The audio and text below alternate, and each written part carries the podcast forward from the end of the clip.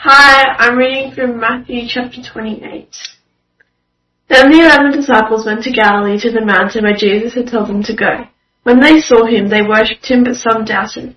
Then Jesus came to them and said, All authority in heaven and on earth has been given to me. Therefore, go and make disciples of all nations, baptizing them in the name of the Father, and of the Son, and of the Holy Spirit, and teaching them to obey everything I have commanded you.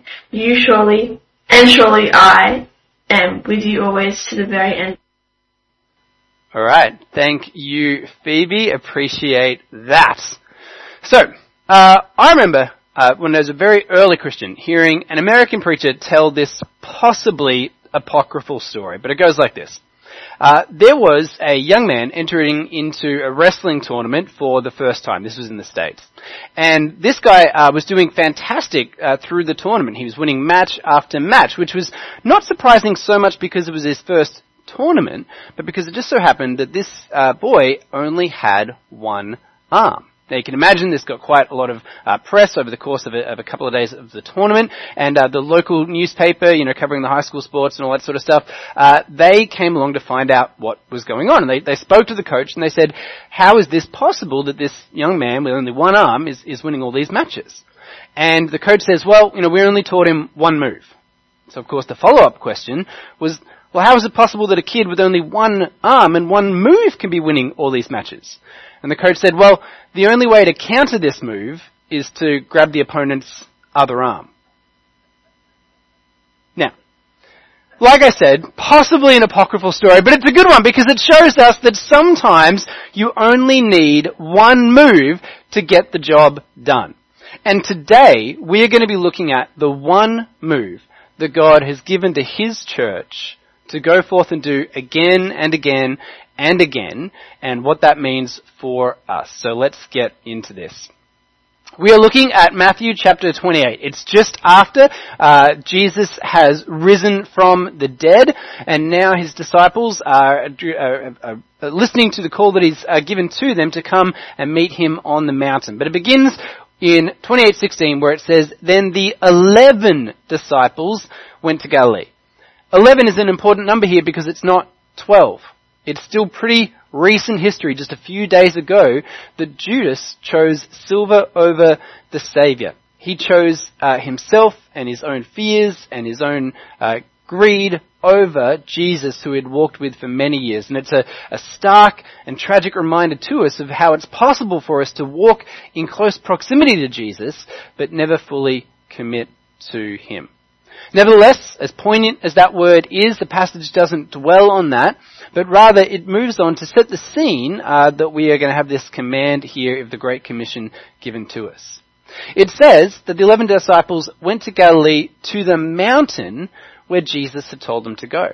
Now, God's people going to a mountain is a reoccurring theme in scripture, and I think here that there are shades of one of the most powerful stories of God's people coming to the mountain from the Old Testament, which was when after the, God's people had left Egypt, Moses goes up the mountain to meet with the Lord. Now what was interesting there was that Moses had to go by himself and the rest of the people had to stay down the bottom. God's holy presence was too much for the people to enter into. In fact, they were told that if they did so, they would die. But now, God's people are being called by the Lord's anointed one Jesus to come upon the mountain, to be in His presence, and through the work of what Christ has done on the cross, they can now enter into the presence of the Lord in a whole new way.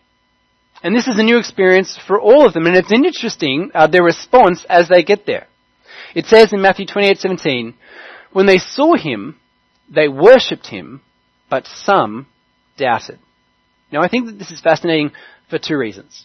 The first one is that it's really interesting that Matthew, uh, one of Jesus' followers, would choose to record the fact that in this moment where they saw Jesus, that some of them, in some translations, might have the word hesitated. They doubted or they hesitated. Some worshipped, but some doubted or hesitated. And the reason that's interesting is because it points towards the truthfulness of the Gospels. If the disciples were just trying to put together some sort of, you know, propaganda to convince people of this new religion, why would they include these details that you know, make things a little bit murky. They make the picture a little bit more confusing. What does it mean that some of them doubt it? You would think that this would be a little bit more uh, like somebody's, I don't know, Instagram. It was all totally polished and looked clean and sharp and everything, you know, was what it was meant to be. Instead, we get this account that's a little bit more like somebody's Finsta, where it's, you know, the real picture, where you don't always look totally polished and great, and that kind of points towards the truth and accuracy of what is going on here. So that's the first thing. I think that, that this detail points towards the truthfulness of the Gospels. But the other thing here is that it's good for us to note the way that these things are contrasted here between worshipped and doubted. So it's not a contrast between faith and doubt. It's a contrast between worship and doubt, or again, maybe hesitation. And so I think that what's happening here is not so much that the disciples were doubting whether it was really Jesus or whether he was risen from the dead, but rather they weren't sure what their new response was meant to be to Jesus now that he'd risen from the dead. So some are worshipping him as the Lord God, but others, being the good Jewish boys that they were, were like, are, we meant to worship this man, Jesus? They've been taught since they were little that they were only to worship God. If there had been one lesson that God's people had learnt in the Old Testament, it was to only worship the Lord your God. And so it shows us that in these early days of Jesus' followers after the resurrection, they're still figuring out what does it mean for us now to worship Jesus. But Jesus is going to give us here himself in just a moment a really clear declaration that indeed he is the Lord God. So, worshipped and doubted, but probably more about, you know, not so much a lack of faith, but rather what's meant to be our response to Jesus now. Alright, then we get to the actual command of Jesus himself. Sometimes what's called the Great Commission. I'll read the whole thing and then we'll sort of break it down bit by bit. It says, Then Jesus came to them and said, All authority in heaven and on earth has been given to me. Therefore, go and make disciples of all nations, baptizing them in the name of the Father and of the Son and of the Holy Spirit, and teaching them to obey everything I have commanded you. Alright, so we'll look at this in, in, three parts. The first one here of the Great Commission here is this statement that Jesus makes about authority. He said, Then Jesus came to them and said, All authority in heaven and on earth has been given to me. Now remember, this is right after the resurrection. It's only been a few days since Jesus rose from the dead.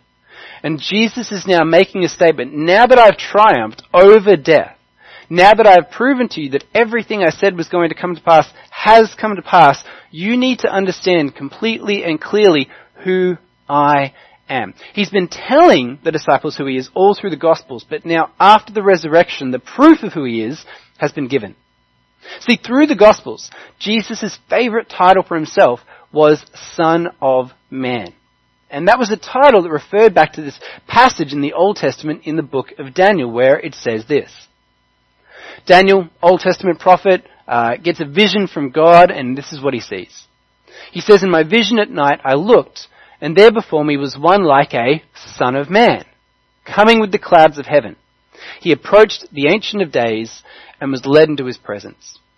It says, he was given authority, glory, and sovereign power. All nations and peoples of every language worshipped him. His dominion is an everlasting dominion that will not pass away, and his kingdom is one that will never be destroyed.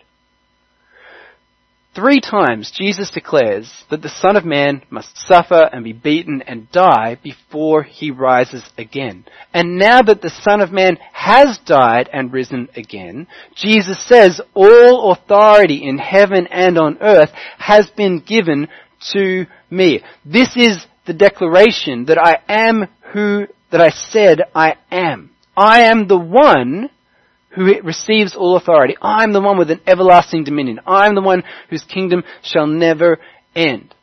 And so Jesus makes it crystal clear to his disciples, this is who I am. And flowing out of that is the command to make disciples. Okay, it says in verse 19 there, therefore. So you've probably heard it before, but it's a great rule in scripture. Whenever you see the word therefore, you've got to ask yourself the question, what is the therefore there therefore. The word therefore connects two ideas together. Jesus is saying, because all authority in heaven and on earth has been given to me, go and make disciples. Now some people, I think when they hear Jesus speaking like this, if they're not too familiar with the Bible, you might hear Jesus, you know, giving this command, go and make disciples of me and think, well isn't that a little arrogant? Like, why do they have to be followers of Jesus? Can't everybody find their own truth? Isn't this something where we all follow our own heart? Why does Jesus have to make it all about Him? And the key to understanding why that's not an arrogant or a narcissistic claim is to understand that this has flown out of that command, or that, that statement he's just made, that all authority in heaven and earth has been given to him. The reason that we're to be followers of Jesus is because he is the Lord of all. His death and resurrection has shown that. It's not narcissistic or arrogant of the one who made the world and entered into the world to live a sinless life in order that he might rescue and redeem his people. It's not arrogant for that guy to say, follow me and make people fellow followers of the truth. And so he says, therefore, and go make disciples of all the nations. Now, that sentence goes along with these other ones here, and it's important that we understand this. Because whenever we translate from one language to another, we can lose some of the subtleties and that sort of thing. But I wanted you to get here that the key idea in this sentence is the making disciples idea. Alright, so we've got, we've got a few words here that look like verbs. We've got go, make disciples, baptizing, and teaching. But when you look at the Greek, the big idea that all the other ideas hang off is make disciples. Alright, and so what I'm going to do is uh, I've color coordinated it there for you to have a look at it. So these other ideas that go along with the making disciples idea kind of fill out the picture for us of what it means to make disciples. When Jesus tells us to make disciples, he means go, baptize, and teach. So let's look at each of them in turn. First up, go. Therefore, go and make disciples of all nations. There is movement to this call. It's not a passive thing. Making disciples is something that Jesus is commanding his disciples to do, and it's something that's going to need them to move in order to do it. It's not just something that we just sit around waiting for the chance for it to happen, but rather we proactively go to do it. It's there again in Acts chapter 1 verse 8, Jesus' last words to the disciples before he ascends uh, to be with the Father in heaven. He says this, But you will receive power when the Holy Spirit comes on you, and you will be my witnesses in Jerusalem and in all Judea and Samaria and to the ends of the earth. Okay, you're going to be my witness in Jerusalem, locally, Judea, the country, Samaria, the country next door, and then to the ends of the earth. Now that doesn't mean that every single individual disciple is going to travel to the ends of the earth. When you look at the early church, we see the apostle Paul, who travels all around the Mediterranean, visiting lots of different countries, telling people there about Jesus. But then we see the apostle James, one of Jesus' early disciples, who stays in Jerusalem until his death in 44 AD. So the command to the disciples is not every individual is going to go to the ends of the earth, but the disciples, the church as a whole, is going to travel and go. So some are going to go very fast. Some are going to head out into the, the foreign mission field, if you like, while others are going to cross the street or they're going to go next door. But whatever the case, there's a sense here in which we are going to people in order to make disciples. And it's, it's to the nations. It's no longer just for the people of Israel. It used to be that it was just God's people in Israel, but now it's to all nations everywhere that we are to go. So making disciples going is the idea that goes with that. Next up, we've got baptizing. Go and make disciples of all nations, baptizing them in the name of the Father and of the Son and of the Spirit. Right.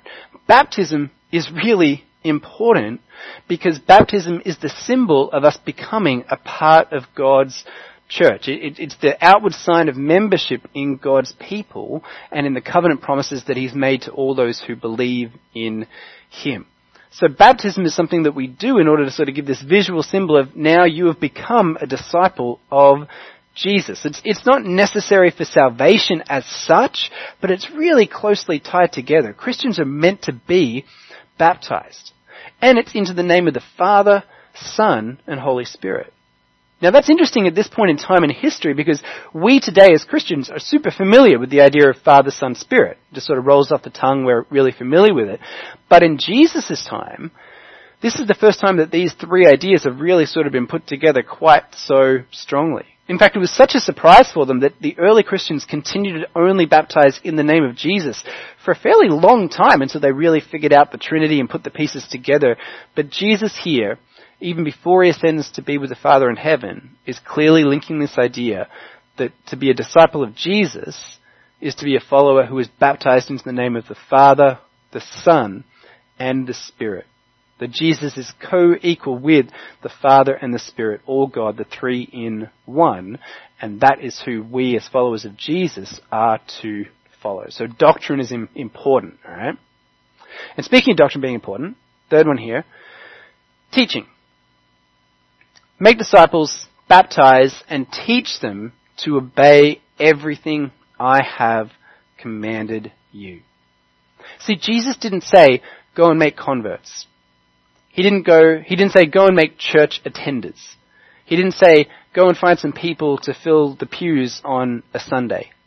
He said go and make disciples. It's not enough to just go and tell someone and then see them baptized and then leave them be. No, we are to teach them to obey everything that Jesus has commanded. It's an ongoing process of learning more and more about who Jesus is in order that we might not just become followers, but mature followers. That we might enter into the depth of everything that He has for us. It's why we continue to teach the scriptures week after week in church, in small groups, in all sorts of different settings. It's because we need to obey the whole counsel of God. That's why all of scripture is valuable to us. We're to continue to obey him. And that, that's the other thing. It's, it's not just about knowledge. It's not just about knowing facts. He didn't say teach them to obey, or sorry, teach them what my word says. He says teach them to obey everything that I've commanded you. Jesus is not just our Savior, He's also our Lord. All authority in heaven and earth has been given to Him. It's not something where I can just be like, yeah, I'm on the team and then do my own thing. No, no. Jesus is my Lord, the one who I obey. So making disciples looks like going. It's a proactive idea. It's baptizing. It's initiating people into the family of God, the Father, Son, and Spirit.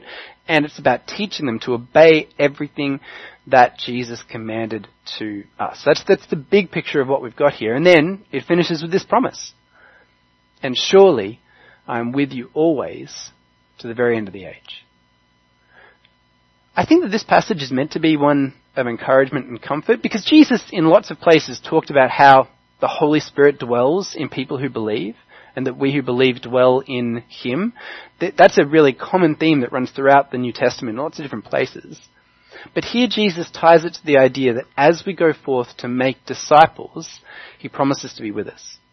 This isn't something that He's just sort of sending us off on an errand and, and He's like, yeah, no, I'll see you when I see you. Don't just do your thing, guys. He's saying, as you do this, I will, with you, I will be with you. It's there again in Acts 1. You will receive power when the Holy Spirit comes on you, and you'll be my witnesses. God's Spirit is with us as we seek to make disciples. Now, I don't know about you, but that's an incredibly comforting idea.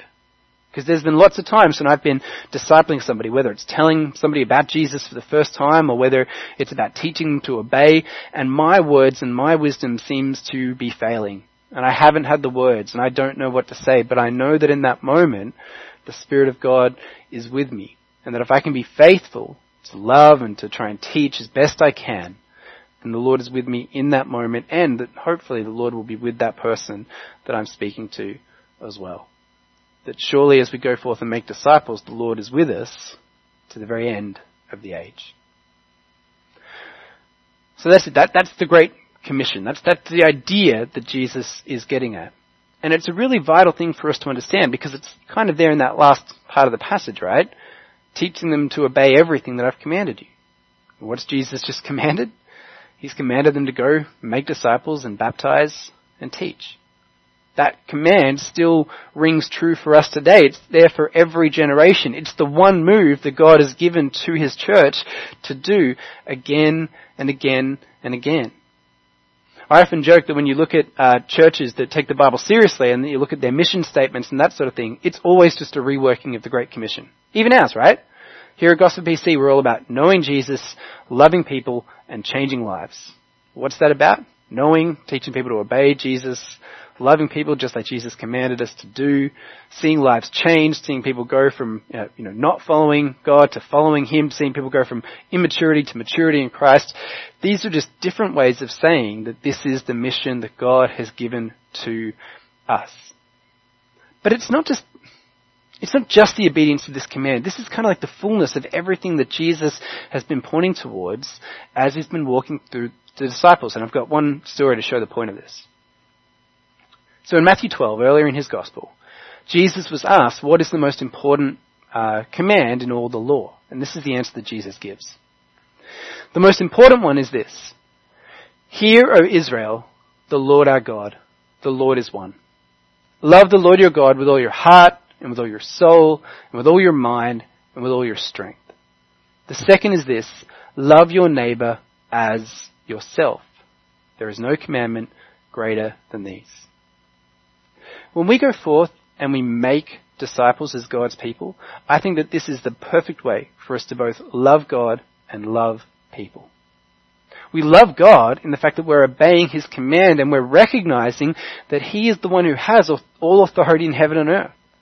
That it's an act of worship to declare to somebody else that Jesus is the Lord and Savior of all those who believe in Him. We're, see, we're actually recognizing the truth of who Jesus says that He is every time we tell somebody else that Jesus is Lord and that He died and rose from the dead. It's an act of worship to make disciples, but not only that, but it's the greatest act of love that we can do for our neighbors to tell them about Jesus, to tell them about what He's done in order that they too might be brought into accordance with the truth, in order that they might also know Him as their Lord and Savior. Now they may or may not take that offer up, that, that's not on us, we can't control that, but it is an act of love to tell somebody about Jesus. So often we're nervous and feel awkward about telling people about Jesus. Oh, I don't know if they really want to hear this. It's going to make the relationship weird and all that sort of stuff. Guys, this is the greatest act of love that you can do for your friends.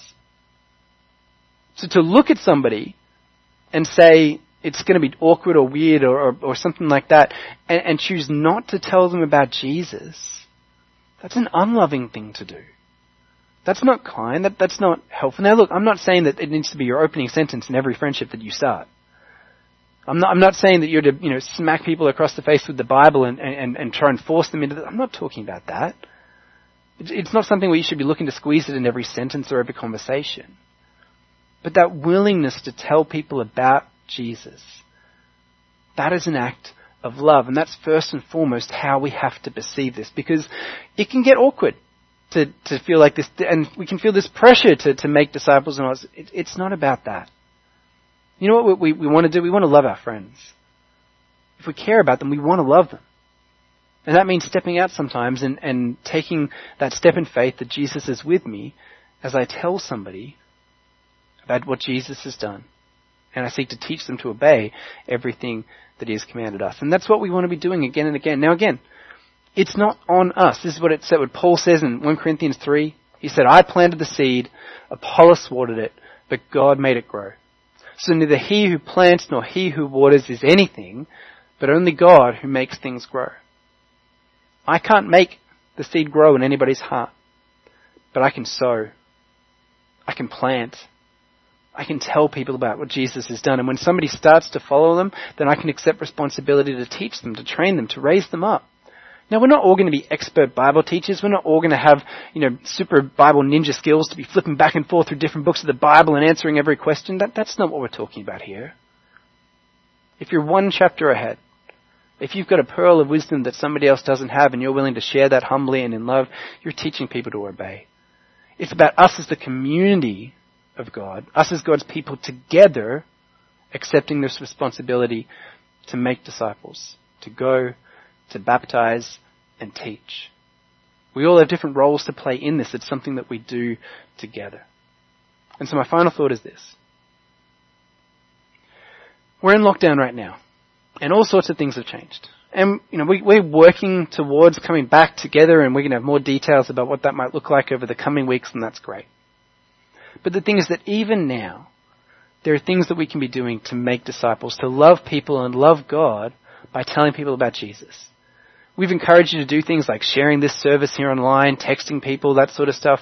But you know what? The best ideas are going to come from you seeking to love the people that you know and making disciples in love for the Lord and love for your friends, family, and neighbors around you. And I know that if we commit to doing that as God's people, as we seek to sow, then He is faithful to bring the growth. So, I'm going to pray for us now that God's Spirit will be with us as He promises as we seek to do this. Father God, we thank you for Jesus and all that He's done for us. We thank you for the privilege that it is to love you and love our neighbours by seeking to make disciples.